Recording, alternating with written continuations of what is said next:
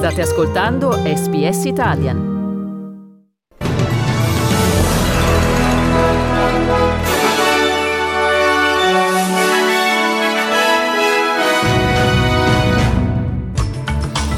Il leader laburista Anthony Albanese sarà il trentunesimo primo ministro australiano, il primo di origine italiana nella storia d'Australia.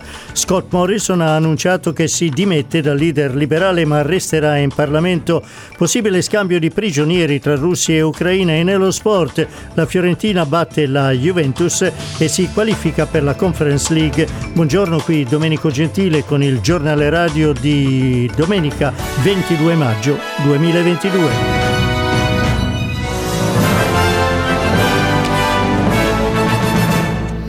Il partito laburista di Anthony Albanese guiderà il prossimo governo federale dopo aver sconfitto la coalizione liberal nazionale che era al governo da nove anni. Dopo il conteggio parziale dei voti, i laburisti dovrebbero ottenere 77 seggi, uno in più di quelli necessari per la maggioranza assoluta. La coalizione liberal nazionale, in base ai dati provvisori, dovrebbe vincerne 59, i Verdi 4, i candidati indipendenti indipendenti 9 e 2 ad altri partiti. Anthony Albanese è cresciuto con la madre single in una casa popolare di Sydney e ha detto che malgrado le sue origini umili, grazie al grande paese che è l'Australia, ora può presentarsi davanti agli elettori come primo ministro. It says a lot about our great country that the son of a single mum who was a disability pensioner who grew up in public housing down the road in Camperdown.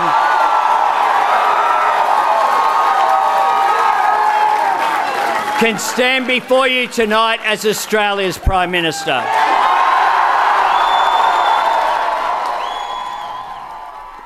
Il governo di Anthony Albanese dovrebbe prestare giuramento domani e Scott Morrison ha ammesso la sconfitta e ha annunciato le dimissioni dal leader della coalizione, resterà però in Parlamento come deputato per il seggio di Cook. Nel suo discorso ha detto di avere chiamato Anthony Albanese per congratularsi con lui e di avergli fatto anche gli auguri di buon lavoro. On a night like tonight it is proper to acknowledge the functioning of our democracy. I've always believed in Australians and their judgment, and I've always been prepared to accept their verdicts. And tonight they have delivered their verdict, and I congratulate Anthony Albanese and the Labor Party, and I wish him and his government all the very best.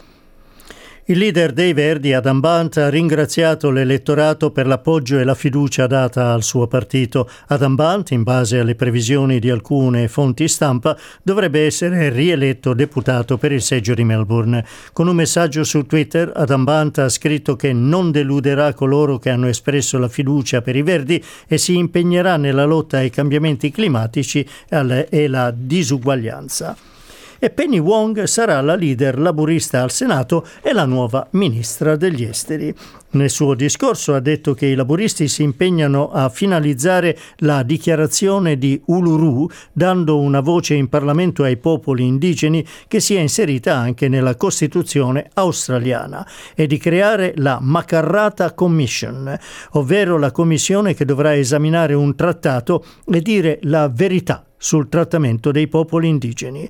Penny Wong dice che gli australiani in queste elezioni hanno scelto il cambiamento e la speranza. Australians have chosen. Australians have chosen and they have chosen change. Australians have chosen and they have chosen hope. Australians have chosen and they have looked to the future. A better future for all. Penny Wong ha anche detto che il nuovo governo prenderà azione sui cambiamenti climatici, sarà più inclusivo con le donne e cercherà di unire il paese e non di dividerlo.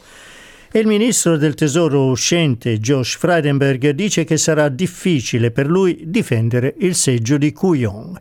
Alcune fonti stampa riportano che la candidata indipendente, la dottoressa Monique Ryan, dovrebbe vincere il seggio. Secondo Frydenberg il risultato finale dipenderà dai voti postali. As you know, there's still thousands of postal votes to count. And so while it's mathematically possible that we win in Kuyong, it's definitely difficult. Jim Chalmers, che dovrebbe diventare il prossimo ministro del Tesoro, dice che è possibile che i laburisti raggiungano la maggioranza assoluta, ma che questo dipenderà dal risultato dei seggi ancora in dubbio. Parlando a Sky News, Chalmers eh, dice che i laburisti non hanno perso la speranza di riuscire a governare senza dover formare una coalizione. I think there's a handful of seats that are still could go either way and would make the difference between a Labor majority or otherwise. You know, I think clearly now it's very, very difficult to see the LNP getting a majority. I think that's been the big story so far has been the abandonment uh, of Scott Morrison. But how it shakes out from here, I think, depends heavily on uh, probably about half a dozen 50-50 prospects. Uno dei seggi liberali a finire nelle mani degli indipendenti del gruppo Teal è quello di Goldstein nella parte sudorientale di Melbourne. La candidata indipendente Zoe Daniel ha vinto il seggio strappandolo a Tim Wilson.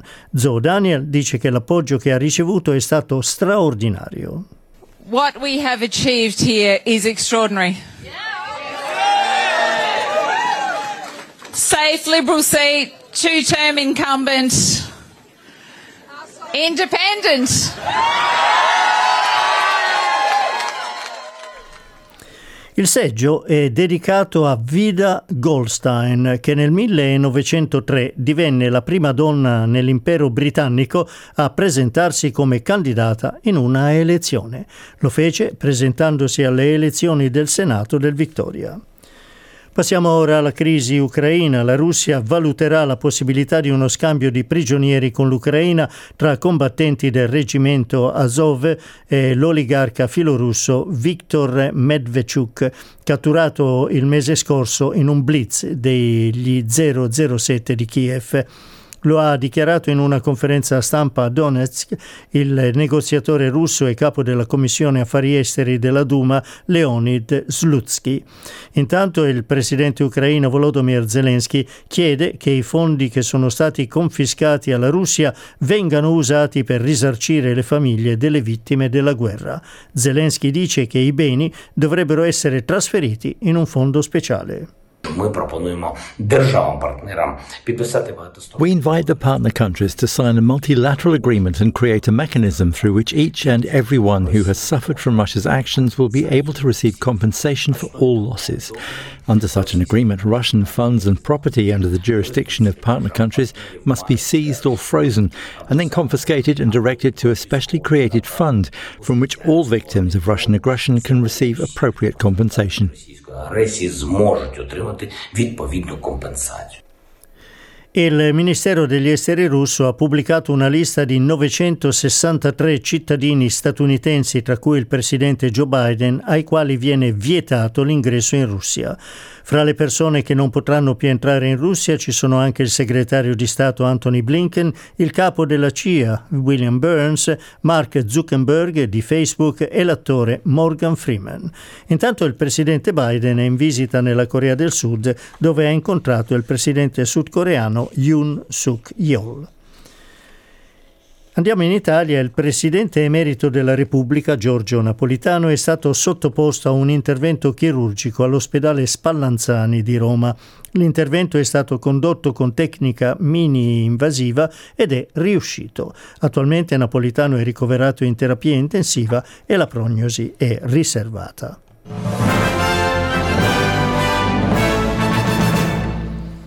Mercato dei cambi, il dollaro australiano vale 70 centesimi di quello americano e 67 di euro. Passiamo allo sport iniziando dalla Serie A. Questi i risultati degli anticipi dell'ultima giornata di campionato giocata, eh, giocata in nottata a Genova. Bologna batte Genoa 1-0, a Bergamo Empoli batte Atalanta 1-0, Fiorentina batte Juventus 2-0, Lazio e Verona 3-3. Con questi risultati la Lazio consolida il quinto posto in classifica con 64 punti e quindi disputerà la Coppa UEFA e la Fiorentina si porta a 62 punti e con questa vittoria e la sconfitta casalinga dell'Atalanta con l'Empoli si qualifica ora per la Conference League. Domani si giocano gli incontri importanti Spezia-Napoli, Inter-Sampdoria, Sassuolo-Milan che decideranno lo scudetto e Salernitana-Udinese e Venezia-Cagliari che decideranno l'ultimo posto per la retrocessione tra Salernitana e Cagliari. Passiamo alla Formula 1. Gran Premio di Spagna, questa è la griglia di partenza, buone notizie per la Ferrari, in quanto Leclerc, Leclerc eh, ha preceduto Max Verstappen eh, sulla sua Red Bull, al terzo posto Carlos Sainz Jr. con l'altra Ferrari e al quarto George Russell su Mercedes. Giro d'Italia, ottime notizie per l'Australia. Questo è l'ordine di arrivo della quattordicesima tappa. La vinta è il britannico Simon Yates davanti all'australiano Jay Hindley che ora si è portato al secondo posto in classifica, classifica che ora è guidata dall'ecuadoriano Carapaz, Ricard Carapaz, e con soli 7 secondi di vantaggio proprio su Jay Hindley, l'australiano. A-League ieri il Western United nella partita di ritorno della semifinale ha battuto in trasferta il Melbourne Victory 4-1.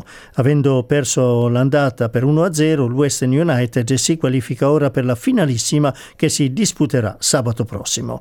L'altra semifinale sarà tra eh, il Melbourne City e l'Adelaide United quest'oggi e l'incontro d'andata eh, era terminato 0-0.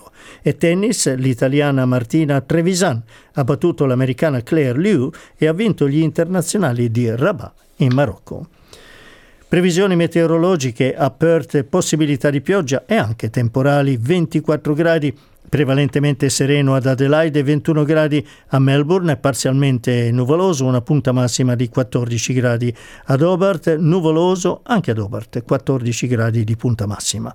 A Canberra prevalentemente sereno, 16 gradi, prevalentemente sereno in mattinata a Sydney, poi pioggia e una temperatura massima di 20 gradi a Brisbane pioggia e con miglioramento delle condizioni nel pomeriggio 21 gradi, parzialmente nuvoloso invece a Cairns 29 gradi e giornata di sole a Darwin con una punta massima di 34 gradi.